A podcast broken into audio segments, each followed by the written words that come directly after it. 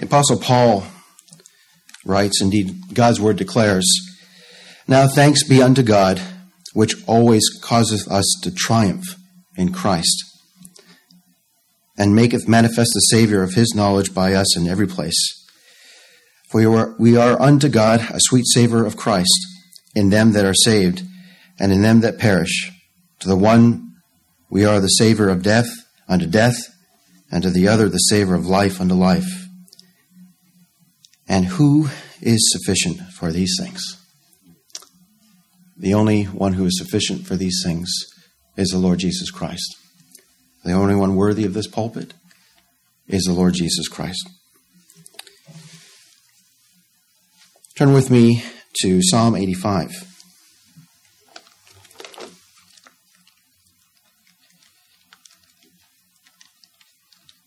As you're turning there, I'll add, I'm not worthy of this pulpit. The Lord Jesus Christ is the only one worthy of this pulpit. Psalm 85.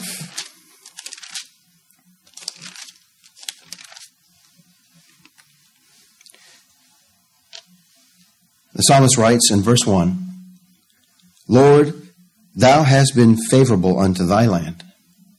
Thou hast brought back the captivity of Jacob. Beloved, the Lord has been favorable to his land. Indeed, the Lord has been so favorable to us, his people. What a blessed word, favorable. God has been so favorable to us, he's favorable to his people. It says here, unto thy land. That is, to his land. Beloved, in Adam, we ruined our land. Indeed, we made a desolation of it. But the Lord favored his people. He translated us out of that dark, barren, desolate land where there is no life and translated us into his land, indeed, into the kingdom of his beloved Son. And in him, beloved, his beloved Son, the Lord favors his people. My friend, if you have him, the Lord Jesus Christ, that's enough. Indeed, that's everything. For if we have the Son, we have everything that matters. John wrote, He that hath the Son hath life, and he that hath not the Son of God hath not life. Now, where did he get that idea from? He heard the voice of his Lord, indeed our Lord and Savior, declaring, Verily, verily, I say unto you, he that believeth on me hath everlasting life. I beg, as a beggar, to other beggars on behalf of everyone here this evening, that the Lord be pleased that He'll bless His word, not my words between them, His word.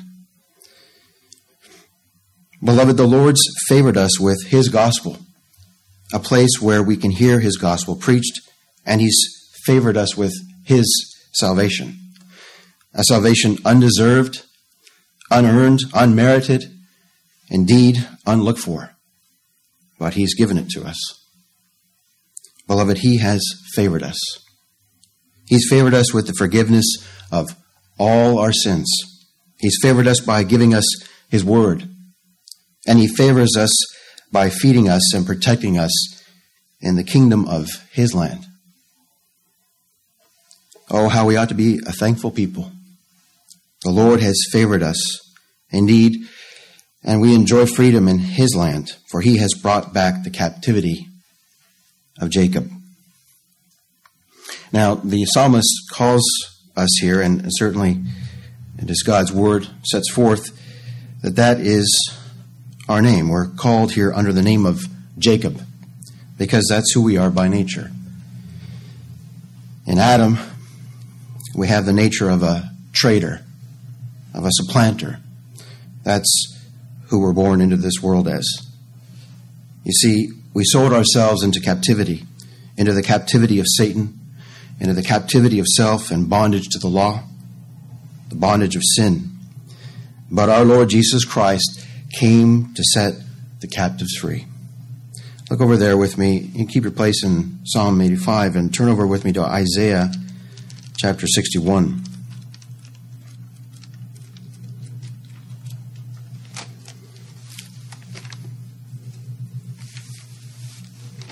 Isaiah chapter 61. Now, this is a prophecy of our blessed Savior who came into the world to save sinners, Jacob. Verse 1 The Spirit of the Lord God is upon me, because the Lord hath anointed me to preach good tidings unto the meek. He hath sent me to bind up the brokenhearted, to proclaim liberty to the captives, and the opening of the prison to them that are bound. Beloved, our Lord has led captivity captive. Nobody enjoys freedom like a former slave. There's an old Negro spiritual written in 1865, and it goes like this Way down in the valley, praying on my knees, told God about my troubles and to help me however He please. I did tell Him how I suffer in the dungeon and the chain, and the days were with head bowed down and my broken flesh and pain. I did know my Jesus heard me, because the Spirit spoke to me and said, Rise, my child, you're mine, and you shall be free. I done appointed one mighty captain for to marshal all my hosts, and to bring my bleeding ones to me, and not one shall be lost. Beloved, nobody enjoys freedom in Christ like his people slaves, captives, indeed the prisoners he came to set free. Beloved, He's favored us with freedom. Turn back with me to Psalm 85. We'll pick up there. Verse 2, the psalmist continues Thou, O Lord, hast forgiven the iniquity of thy people, thou hast covered all their sin. Now, who can forgive like God can? Who shall and will forgive like God? Beloved, God has forgiven the iniquity of his people. Oh, the depth, the wretchedness of our iniquity and sin against God. Indeed, our heart is deceitful above all things and desperately wicked. Who can know it? Beloved, we've committed horrible acts of rebellion against our God. We've spoken blasphemy against his name. Indeed, we've rebelled against his rightful place in our lives as our Lord and God. And yet, beloved, God has forgiven the iniquity of his people. I think about how hard it is for me to forgive somebody when they've lied to me. I've had a hard time with that. It's hard in the flesh because I think to myself, boy, they must think pretty lowly of me. Joseph's so stupid, he'll believe that. Or even worse, when someone lies about Sandra. I remember when we were in Merida, and the wife of a, a so called, uh, I suppose you call him a free will missionary, said that Sandra lied about something that I knew she had perfectly, faithfully reported.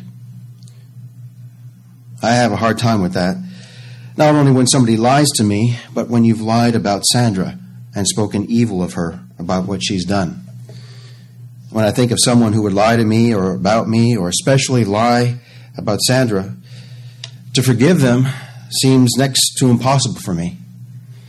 Well, I'll, I'll forgive you, but not like God forgives his people. what do I mean? Well, not only have we lied to God,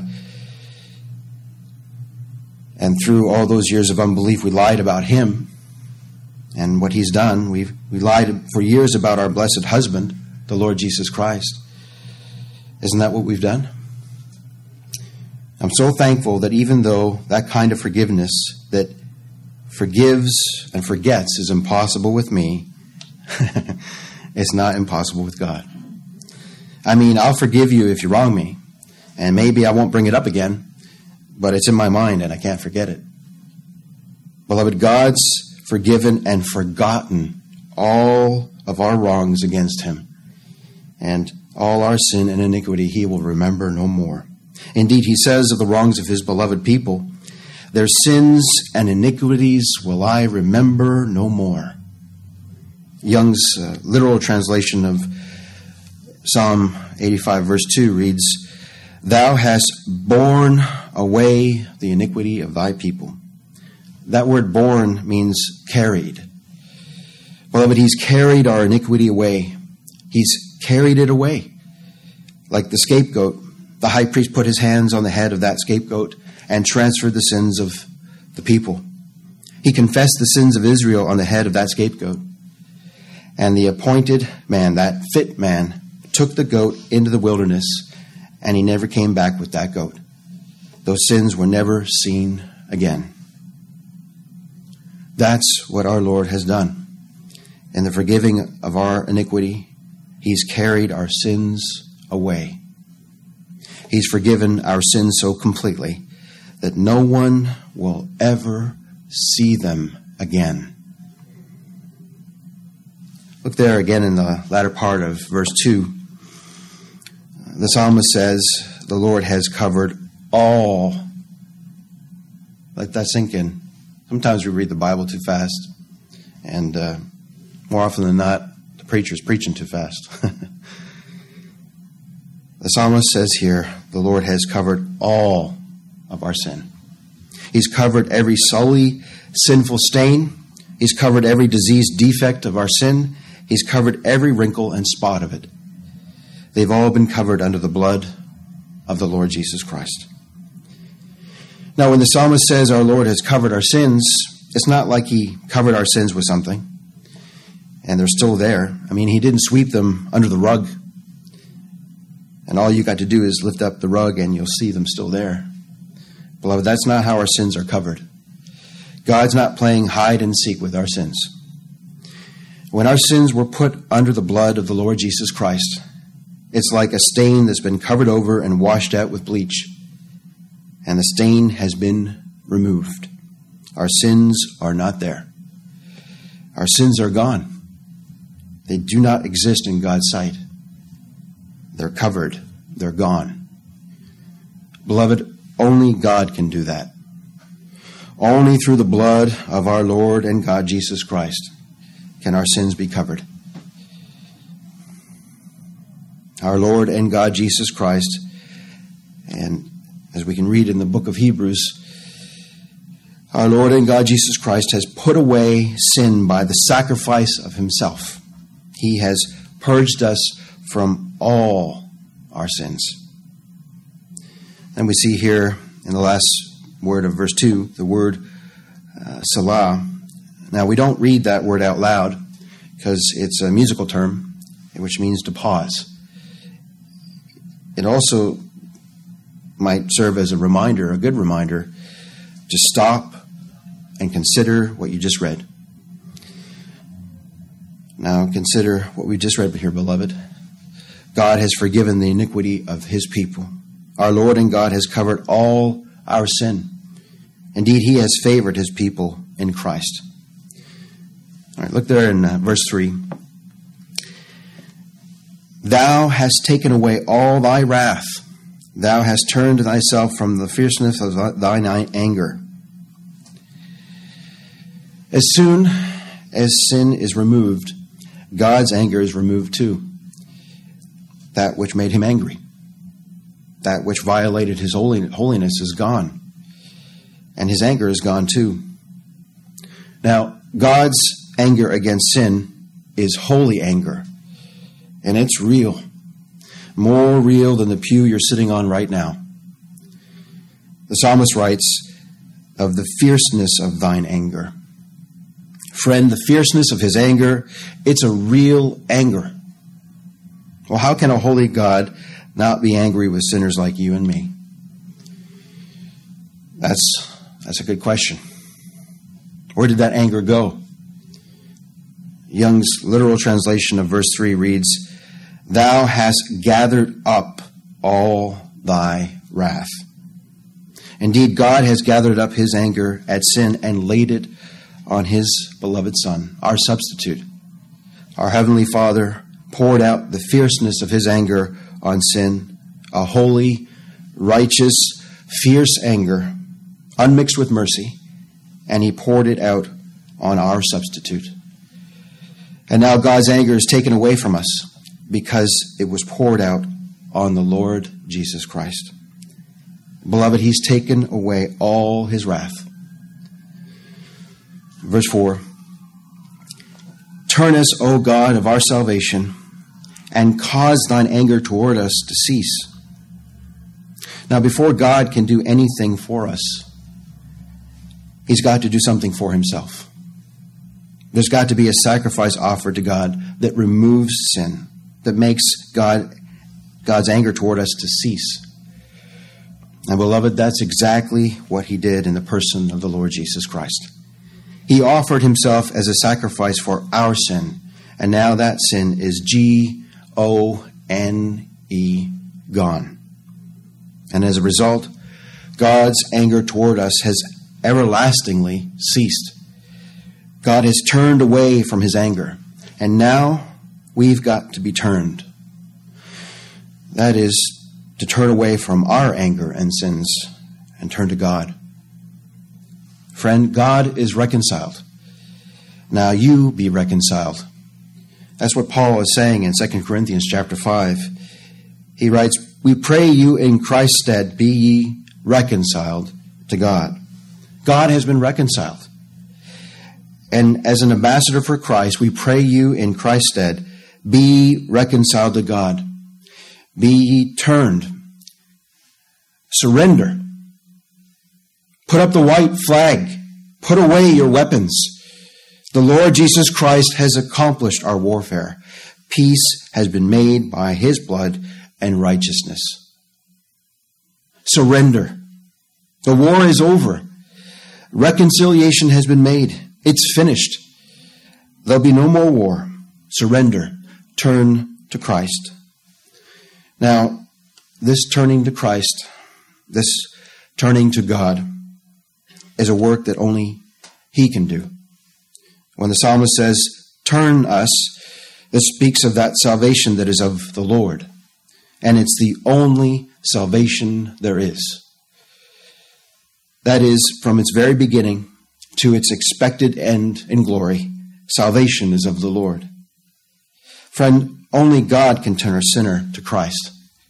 In fact, it would be easier for the Ethiopian to change his skin or the leopard to change his spots then may ye also do good that are accustomed to do evil. You see, the sinner's heart, the heart we're born with, can't turn itself to God. But I'll tell you this that turning must happen. Because if there's no turning, if there is no regeneration by God's Spirit, then there's no salvation at all. When God saves a man, there's a turning. Friend, when the mighty God turns you, if God should grant you repentance and give you a new heart, He'll give you a new heart that can't turn away from Christ. A heart that loves Him, that clings to Him, that depends on Him, that only and ever looks to Him for salvation. God causes all of His people to turn. To turn away from ourselves, to turn away from our sin, to turn away from our ruined righteousness. Indeed, to turn away from everything else and turn alone to Christ. Now, this is not a forced turn against our will. Indeed, God's word says our God makes us willing in the day of his power. You know, I, I heard of a little boy who got into trouble for running in the halls of a school. And you can imagine he got sent to the principal's office and he was forced to sit and be still. But you know, that little boy had the biggest grin on his face. And it was such an obnoxious grin. You can just picture it, can't you? The principal had to ask him why he had such a big grin on his face. And the little boy told him, Well, it may look like I'm sitting here and being still and being in, t- in detention. But in my mind, I'm still running up and down the halls of the school. Beloved, Salvation is not a forced turning. He makes us willing in the day of his power. And all God's got to do to turn his people is to let the light of his Son shine in the hearts of sinners like you and me. And we turn to him. And never forget it, it's a lifetime of turning to him. God's people, just like a flower, turn to the sun and follow the sun as it goes across the sky. Beloved, when the light of Christ is revealed, the love of God is shed abroad in our hearts by the Holy Spirit. And the love of God constrains us to ever look to the Lord Jesus Christ in everything, good or bad, health or sickness, riches or poverty, ever looking to our Lord. Verse, verse 5 Wilt thou be angry with us forever? Wilt thou draw out thine anger to all generations? Now we know God's anger against sin is going to burn for all of eternity. He's angry with the wicked every day. But the psalmist is talking about us, God's people, those that God has turned his anger away from, those that he's favored. Now we know God's anger against our sin has ceased. It's been poured out on his beloved Son, our substitute, the Lord Jesus Christ. And it will never be kindled again against us. So, what is the psalmist writing about? I believe he's talking about times of trial, times of chastisement, times of correction. Beloved, in our experience, it can feel like God's anger against our sin has been unleashed upon us. We feel that way in times of spiritual despondency. In our experience, at least, it feels like the Lord has deserted us. And it bothers us because we know that's what we deserve to be left to ourselves. What we're begging for here with the psalmist is that the Lord would bring an end to these trials, that He'd shorten the time of our sufferings, that trial of feeling like we're not beheld by the Lord.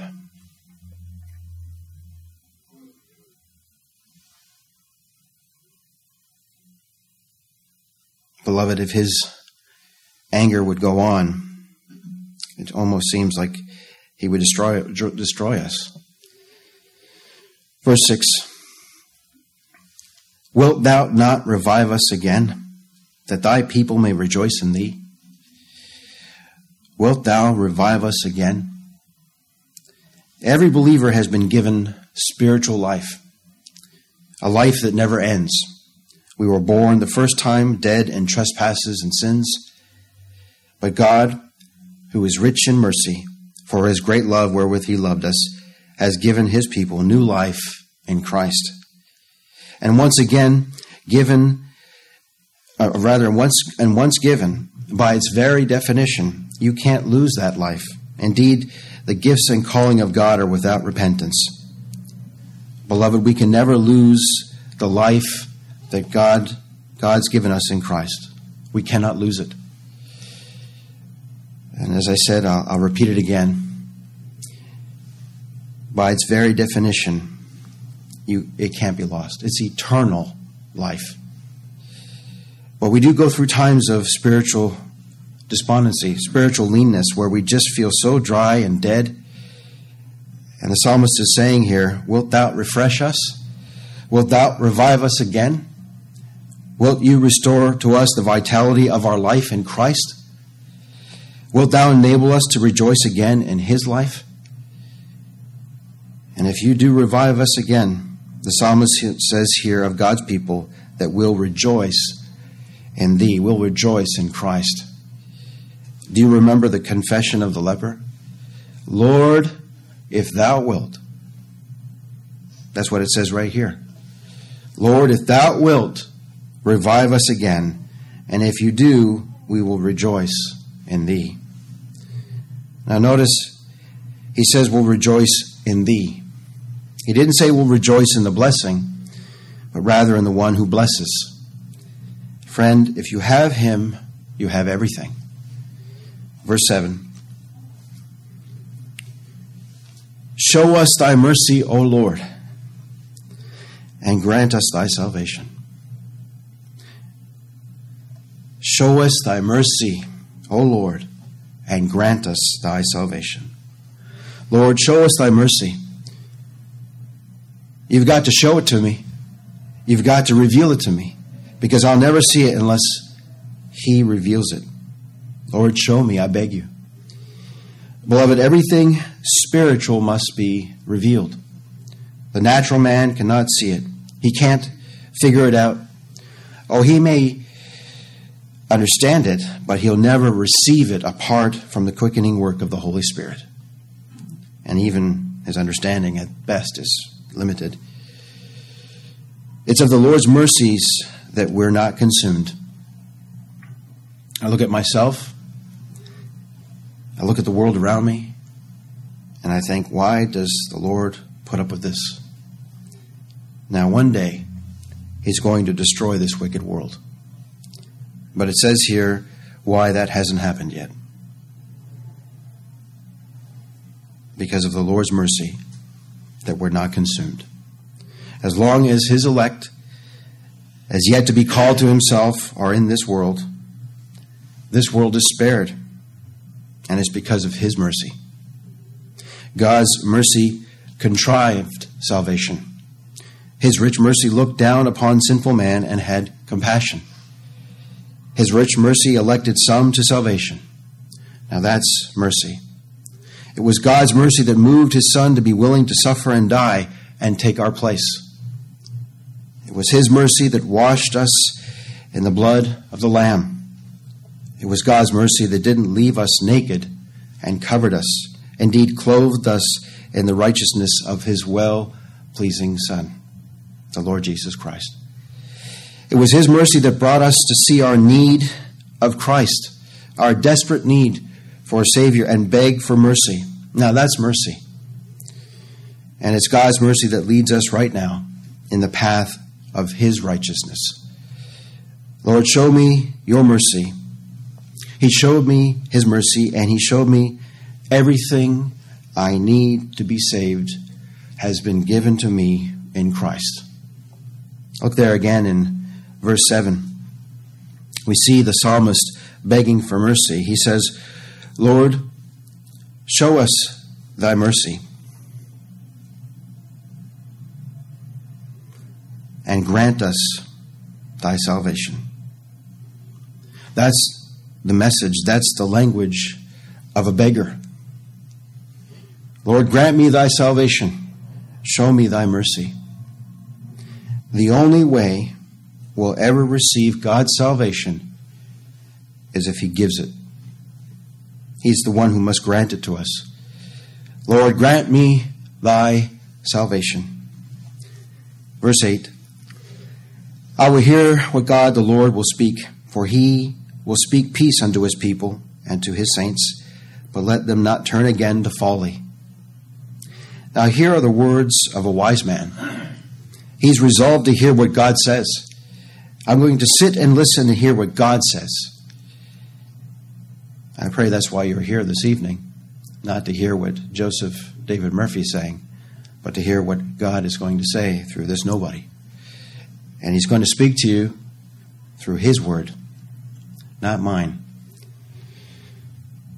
For it's not the words of a theological position, not the words of a philosopher or a professor, but rather the word of the Lord that he'll use in the salvation of his people. And why is that?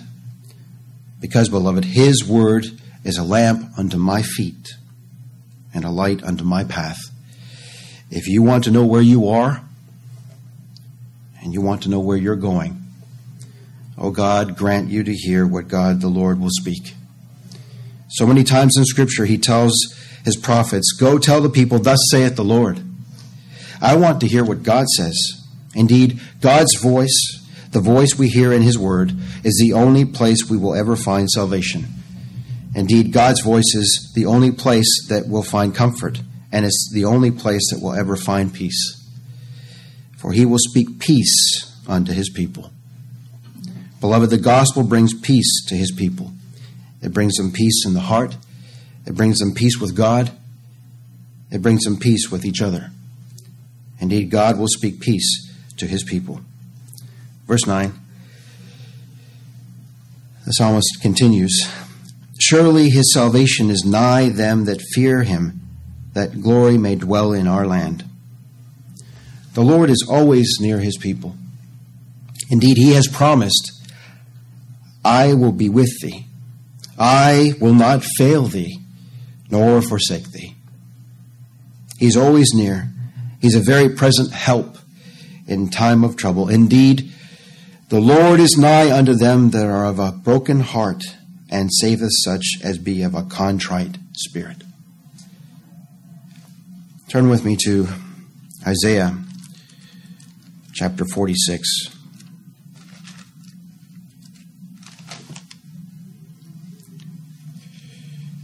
Beloved, he's near his people. Isaiah 46, verse 13.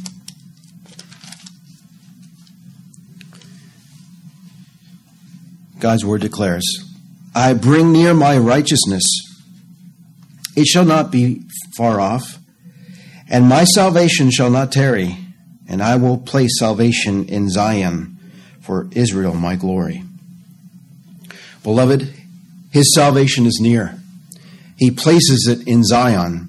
Indeed, he places it in his people, in his church, in the land where we worship him. He said, Where two or three are gathered together in my name, there I am in the midst.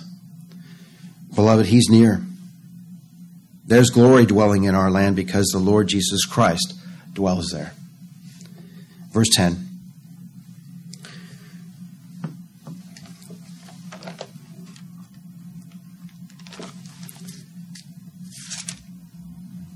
Mercy and truth are met together righteousness and peace have kissed each other.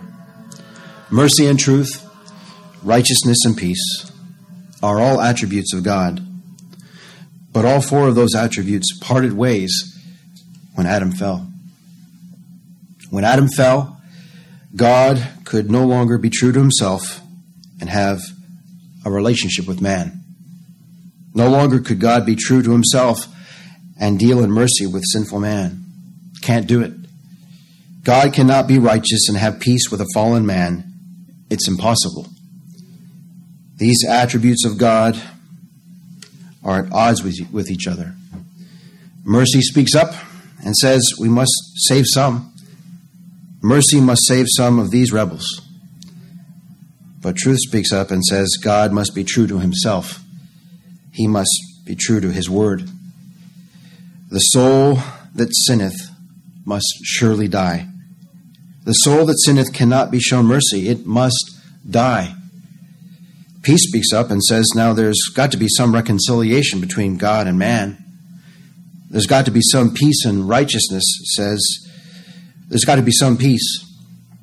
And righteousness says, I will only have peace when there is perfect righteousness, perfect holiness. And no man born of the seed of Adam has that. So there can be no peace, there can be no reconciliation. Looks like none of these four attributes can ever meet together. So have they parted ways forever? Well, those four attributes parted ways when Adam fell.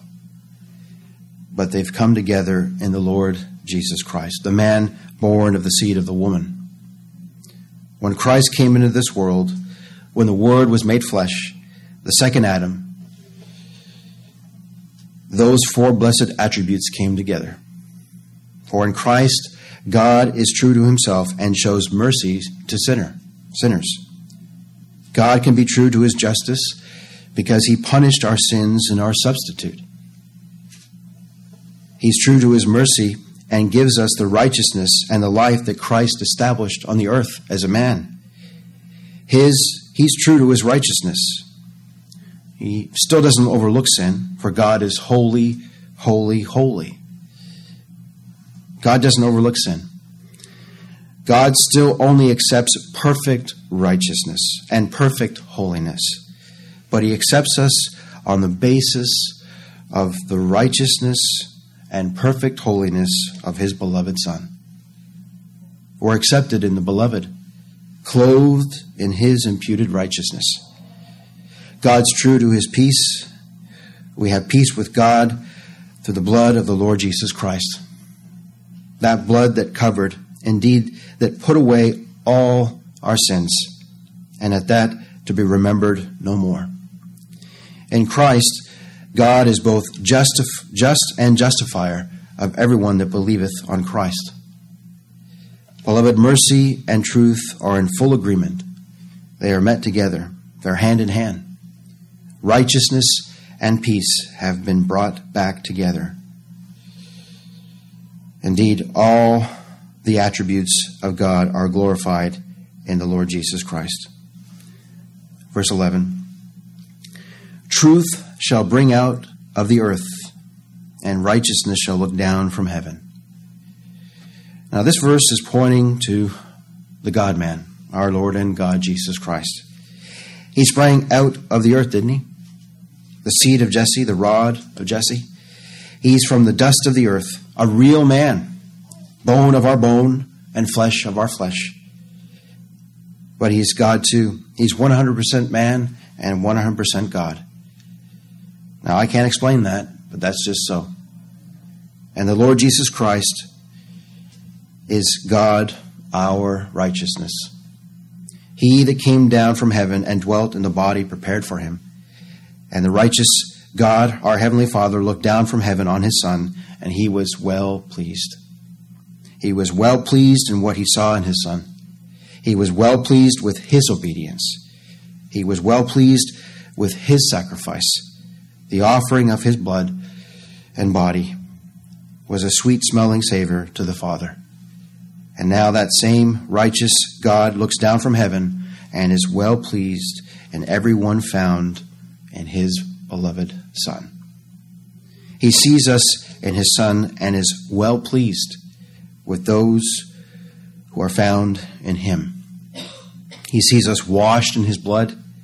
He sees, he sees us clothed in his righteousness, and he is well pleased. But you know,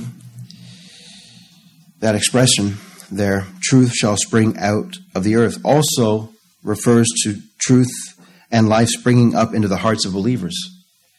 Truth springs up in our hearts in that good ground prepared by the Spirit.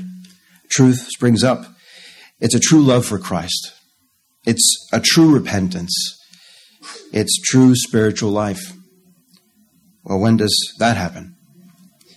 When it pleased God. When it pleased God. When it pleased righteousness to look down from heaven and move in power and mercy and give life to sinners. That's when that happens. Verse 12 Yea, the Lord shall give that which is good and our land shall yield her increase. The Lord shall give that which is good. Beloved, all his gifts are good. God is good. You think of that spiritual good he's given us salvation, a Savior who saves to the uttermost.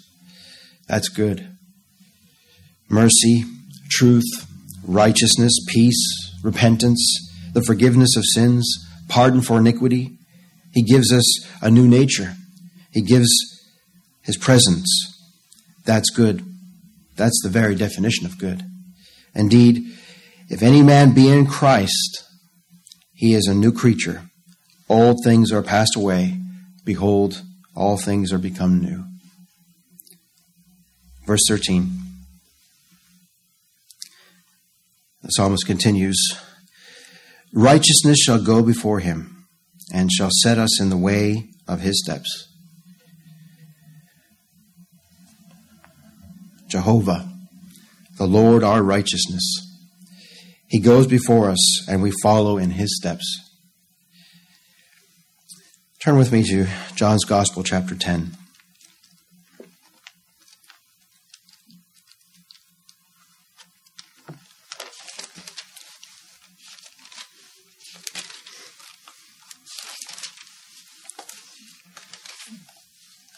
Pick up reading there in verse 27. I never tire of reading this portion, and I, I know that's true for every beloved child of God here this evening.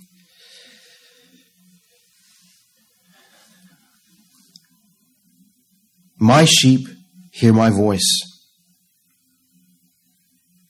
and I know them, and they follow me. And I give unto them eternal life, and they shall never perish, neither shall any man pluck them out of my hand. My Father, which gave them me, is greater than all, and no man is able to pluck them out of my Father's hand. I and my Father are one. Beloved, we follow him. Why do we follow him? Why do we follow the Lord our righteousness? Because, beloved, as the psalmist puts it ever so blessedly, he set us in the way of his steps. How did he do that? Beloved, he grants his sheep to hear his word, to hear his voice, and we are made to know the Lord Jesus Christ, Jehovah, who is our righteousness. He goes before us. Indeed, every step we take, the Lord took first, and we follow him in his righteousness. Amen.